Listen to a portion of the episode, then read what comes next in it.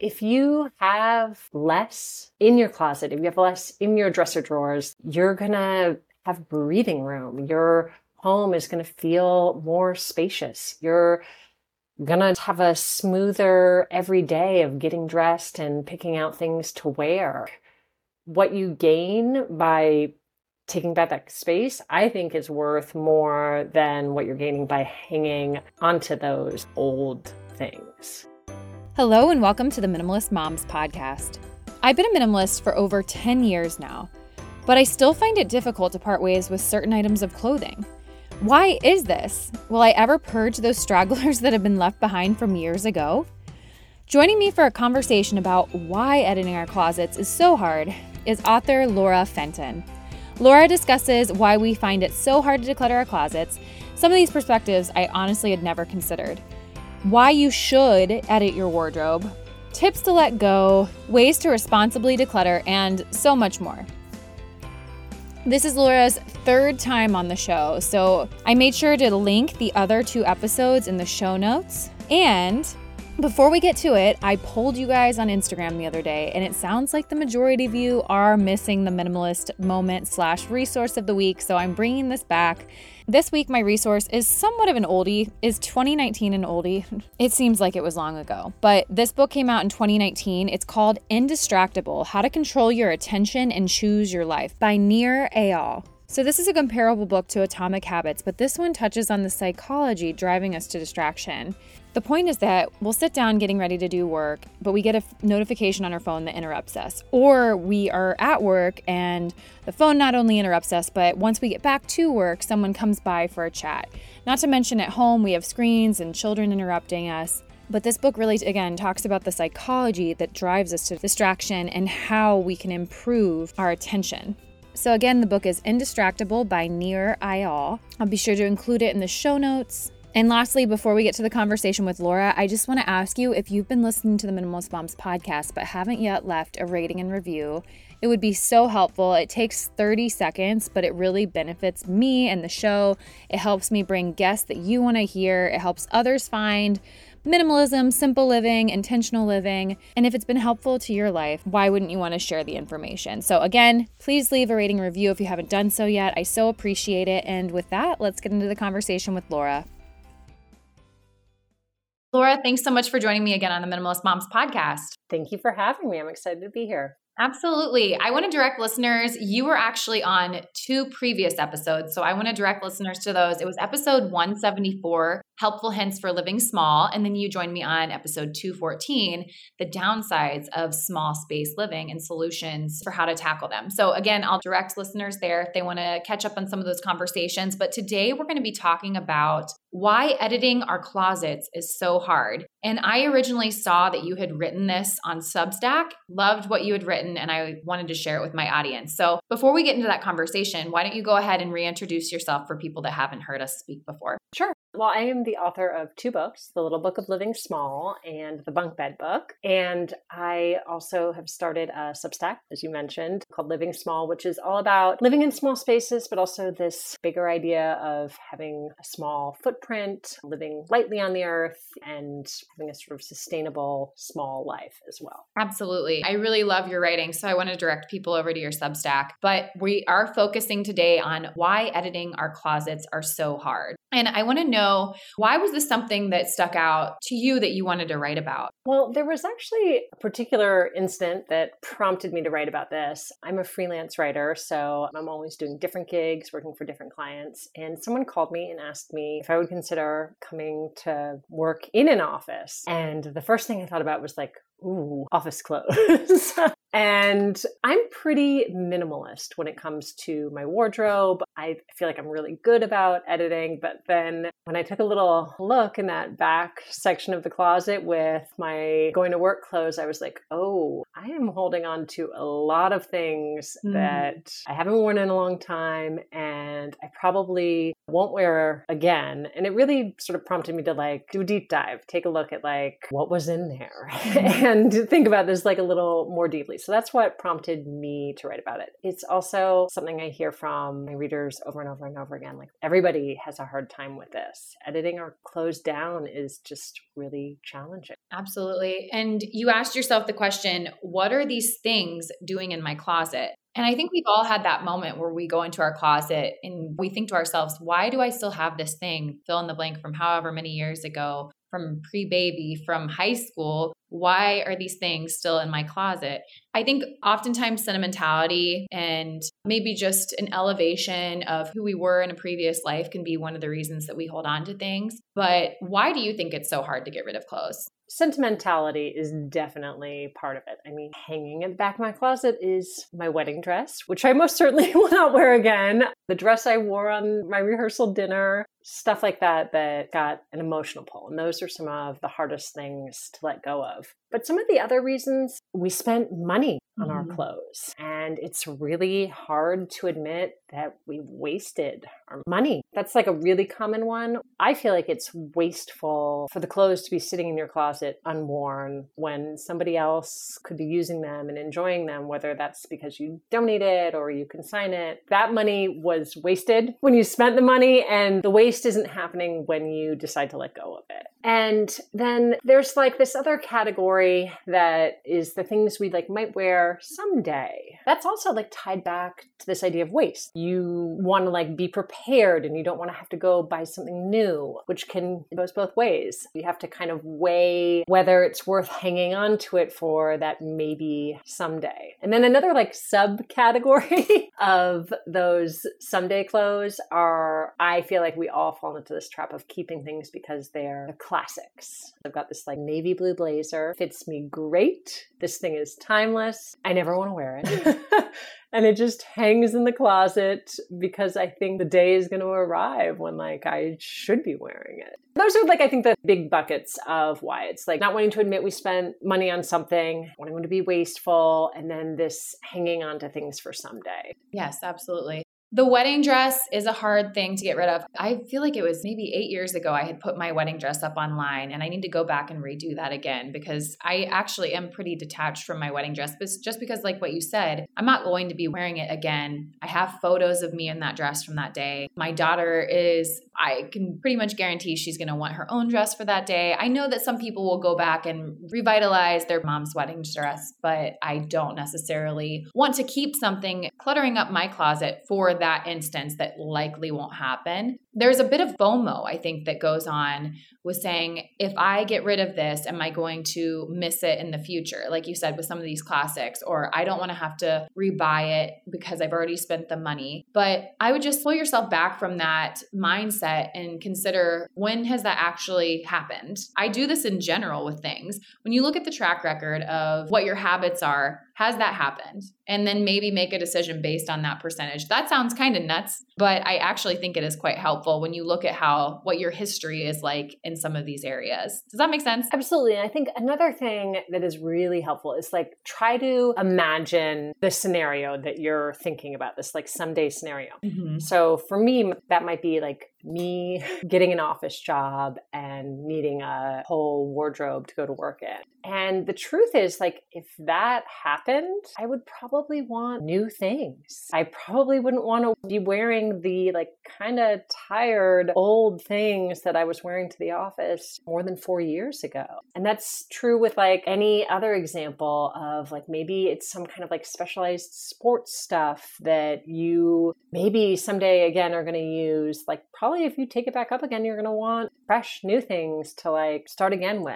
And this is the question of like if it's also like making it hard to access the rest of your clothes every day, if it's creating like a feeling of friction in your house that like all your closets are overstuffed, is that worth the like small sum of money you might save by hanging onto it to wear it someday? Absolutely. Okay, so We've been talking a little bit about why editing our closets is so hard, but then in the Substack, you go through and you say why you should edit your wardrobe. So, what are some of your thoughts here? Yeah, I mean, well, this is sort of what I was just touching on. It's like if you have less in your closet, if you have less in your dresser drawers, like you're gonna have breathing room. Your home is gonna feel more spacious. You're gonna just have a smoother every day of getting dressed and picking out things to wear. It's like what you gain by taking back that space, I think is worth more than what you're gaining by hanging onto those old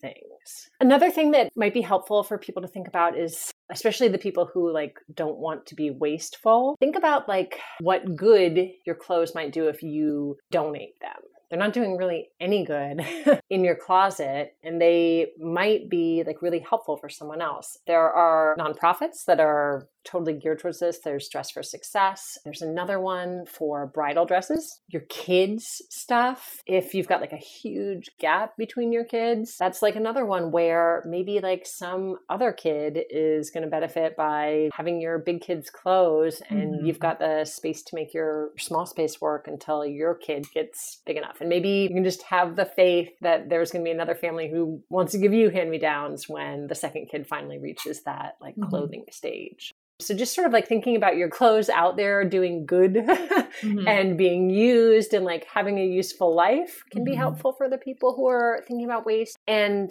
there's a clock ticking there. The longer you wait to donate something, the less likely it's going to be desirable to someone else particularly some things like office clothes or like wedding dresses or evening dresses where like styles change and if you hang on to it for 10 years, it's not long enough for it to be cool and retro. It's just out of style.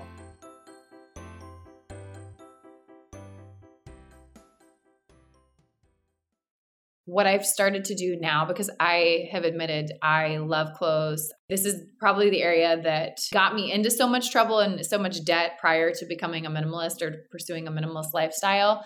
And so it's something that originally I just had to stay out of stores when I started pursuing minimalism. And now when I go into the stores, I feel pretty confident that I won't necessarily make a frivolous purchase, but it doesn't mean I don't like some of the stuff that I see. So that said, if I go into Madewell, I might see something or I'll see something online and say, oh, I really like that. I'm going to add that to my wish list. I'm going to wait on it for a couple of weeks. And if I still want it after a couple of weeks, I'll go to Poshmark, try and sell a couple of things or Facebook Marketplace. And I won't buy something typically until I have the money from a sale sale to buy that new thing. And I also always look for discount codes too. If you go to the website for something and there's a little chat bot you can talk with, you can say, Hey, I want to get this, but I want a discount code. And oftentimes the chat bot will give you a 15 or 20% off. That is a great tip. Yeah. Um, I also love the idea of doing the resale in advance like yeah. making saying like okay like if i want this i've got to make the space and also like the funds to like buy that's a really great way to do it which i have not tried and i might take on myself. Well we spend I money think- often we don't have. And so we'll say like i'm gonna get this money. I'm gonna work this week. I'm of course gonna have this money in the bank. And so i'm just gonna get this now because the money will be there. But it might not be. Like something could happen and the money might not be there. So my husband's always said like make the money first first and then make a decision of what to do with it after. I want to mention at the end of your Substack, you have a couple of articles, which I'll be sure to link in the show notes as well. They're both about how to give away our clothes in a sustainable way and to also just be thoughtful and considerate. So you have one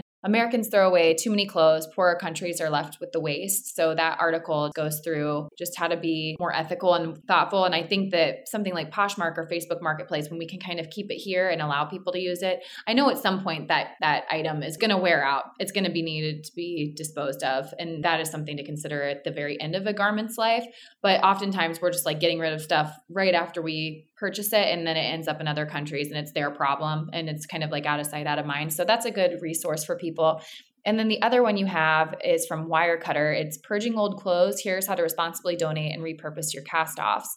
And it just talks about not giving your ratty sweatpants or a stained, a pit stained t shirt away. And you should have respect for the potential future recipient. So just things like that that I think we need to consider. And then if we do have those items, again, I usually just throw them away. I know that some of that stuff is just burned up, which again, it's a problem. We're not going to have an answer a solution for everything, but if you can just take a little bit of forethought, you might find a better place for your I was going to say waste, but for the things you no longer need. Yeah, I mean, it's definitely like don't donate something you actually know to be garbage. Another thing that I think people don't think about or it's worth mentioning is that before you do donate things, make sure they're in a condition that like they're not going to get put in the trash pile because like a button is missing and like taking that little like extra step to like donate things the way you would like give them to your friend.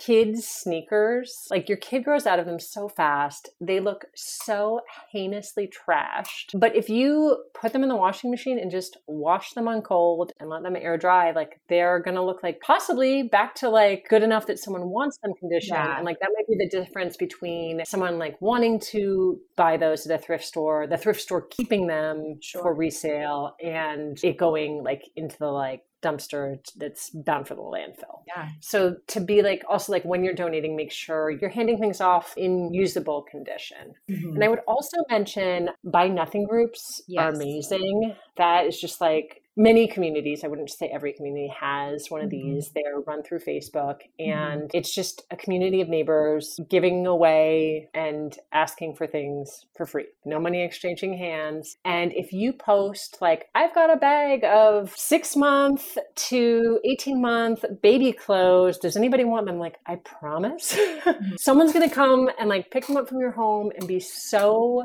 excited that they just got a like big bag of free baby clothes mm-hmm. and you don't even have to like figure out which charity is like taking baby clothes. Mm-hmm. so buy nothing group is another great way to like responsibly offload some of the things that yeah. no longer serving your family. Actually filling that need for sure. You also say you'll save your energy for something more important and you talk about just if we have an idea of what we're going to wear and we even have a uniform i know a lot of celebrities have done this or a lot of people. There's someone that's in fashion. I feel like I can't think of who it is, but she wore a black turtleneck. I think every single day. Steve Jobs famously wore a black turtleneck every, yeah, every day. Maybe that's who I was um, thinking of. And I will actually say that my spouse pretty much wears a uniform. Okay, it's either a polo shirt or a button-down shirt and like khaki or olive pants, and that is it.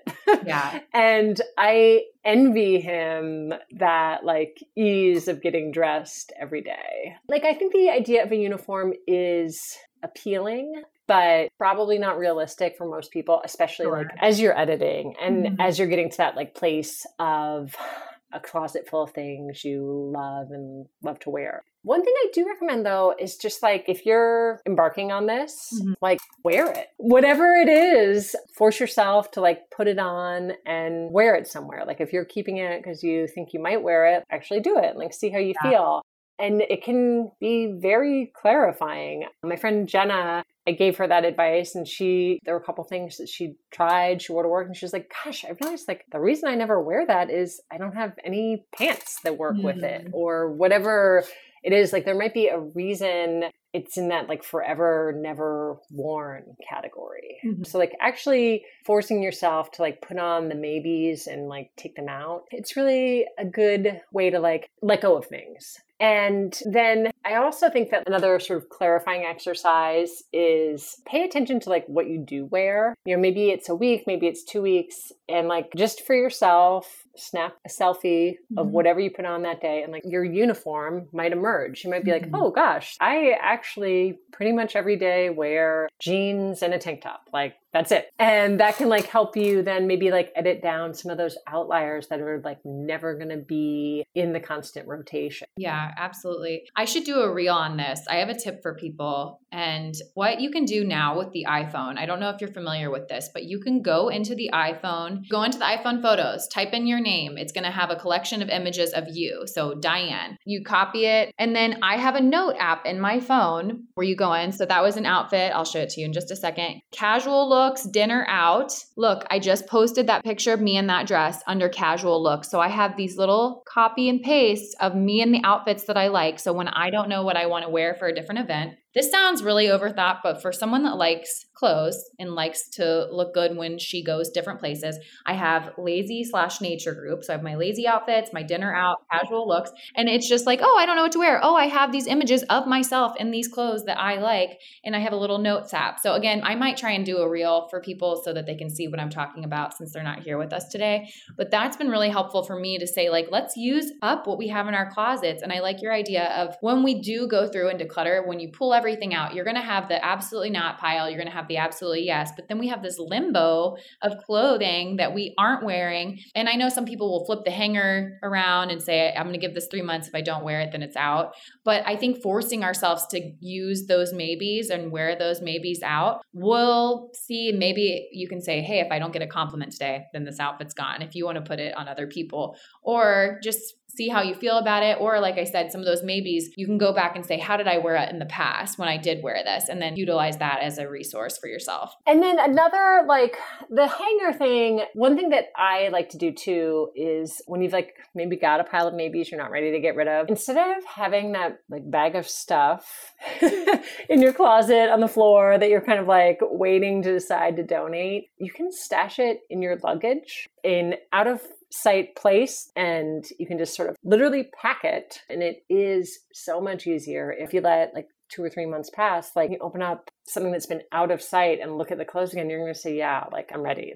And I think that another thing to think about too is like it's not just us, it's also our kids.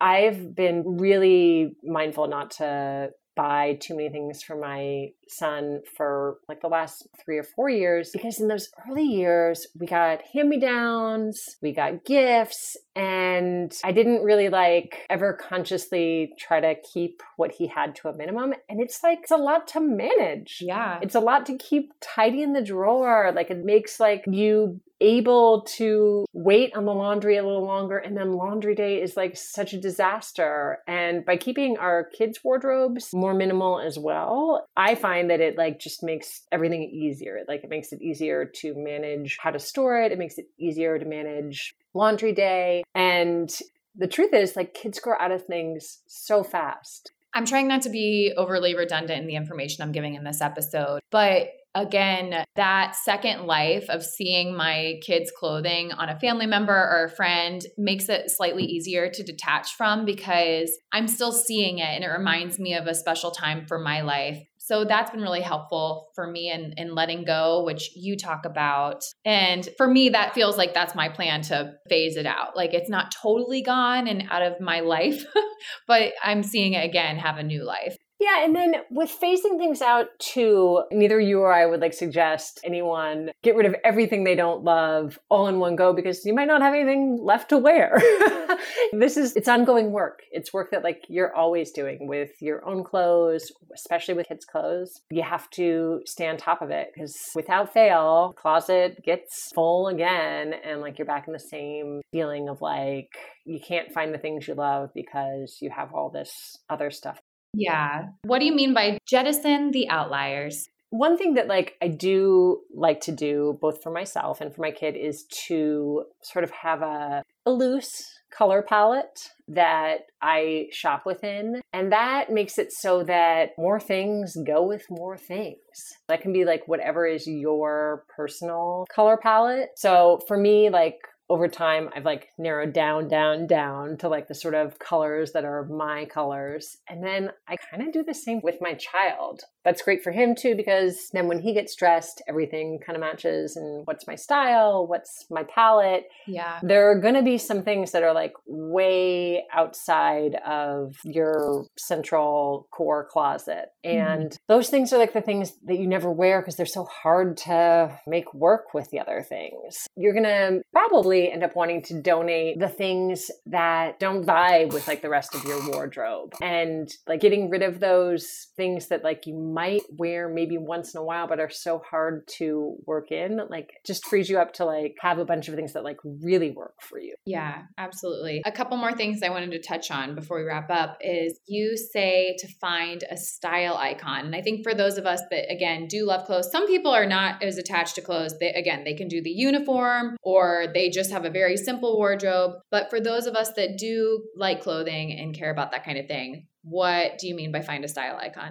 So this is an idea that I stole from my friend Shira Gill, who uh-huh. is an author and a professional organizer. Something she recommended, and it really worked for me. Like just if you have like a Pinterest board full of photos you love, it can be hard to sort of define like what is your style. But like if you have a style crush, like somebody who you just love the way they dress, you love their look, you can sort of like zero in on them and then like ask yourself, like, would my style crush wear this? And like a lot of the time you'll be like, ooh, no, mm-hmm. she wouldn't. And it'll help you decide for your yourself. So for me, I have like two. One is Margaret Howell, who is this British clothing designer. And she's just like, to me, very chic, very timeless, a lot of like menswear inspired things that are just like, I don't know, I love the way she dresses. And then my other one is Georgia O'Keeffe.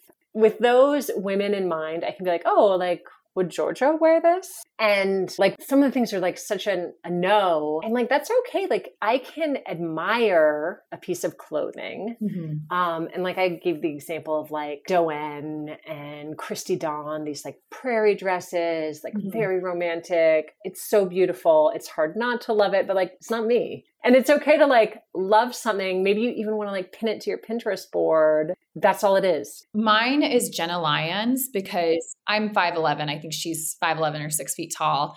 And I love the way her clothing looks. Like you said, it's slightly androgynous, menswear inspired, and I love that. But realistically in my day to day, I'm in nature half the week. I'm not going to be wearing this oversized button up with these really nice jeans and a kitten heel. So maybe one day in the future that will be me. But I think we can also have style icons. We can pull in elements of them to help with our wardrobe, but that's not our whole entire wardrobe. Maybe in my next season of life, that'll work. I also want to keep it real with one of the last things that you put in here. You say, try the X test.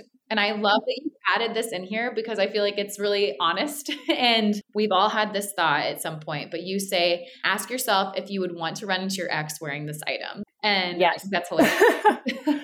that's something that, and I, I wish I could give credit where credit is due writing for a magazine about organizing, a professional organizer once told me that. And I was like, that is a very clarifying litmus test. Sure. And even if you're like me and you, moms married for a long time, I think it like that still resonates, but it could also be like your old boss yeah. or some professional colleague that you wish to impress. You can fill in the blank there of who your your litmus test is. But yeah. the X test is surprisingly effective.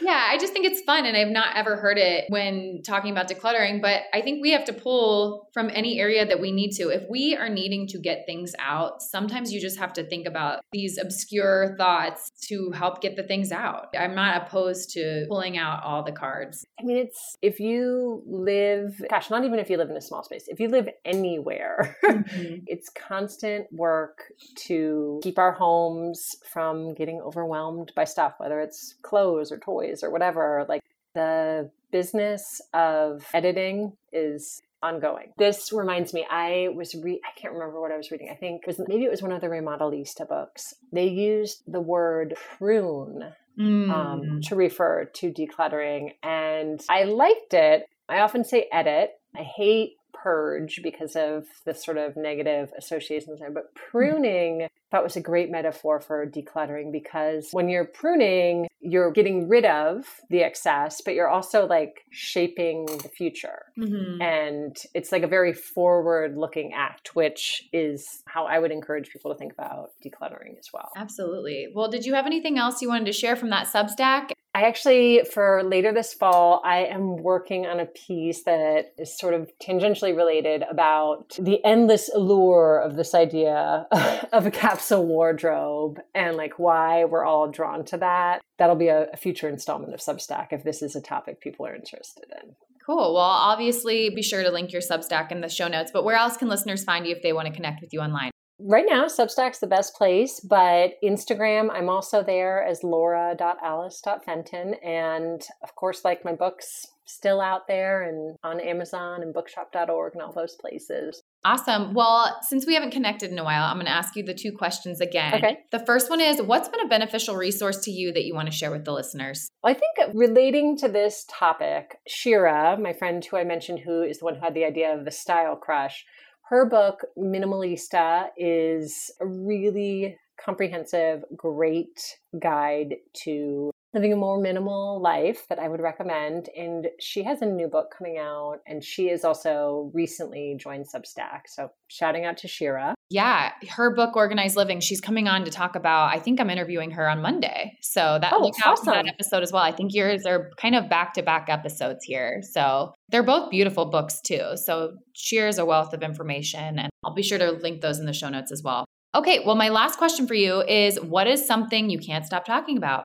I just, I'm loving Substack, and it is for me in this stage of life. I've got like Instagram burnout, and I am much more interested in hearing from a few people that I follow in a more in depth way. And some of my just like favorite people from Instagram, favorite writers, like there's so many interesting people coming to Substack. And I, I'm loving it. Erin Boyle, who writes Reading My Tea Leaves, recently moved to Substack, and it was like I fell back in love with her writing all over again in a way that like somehow like I wasn't getting there to read her blog, and like I follow her on Instagram, but like there's something about the newsletter format and being able to like just pick a few people that I relate to, and then hear from them, and like read it when I want to read it, and like not have to have the algorithm vary it is totally groovy for me right now.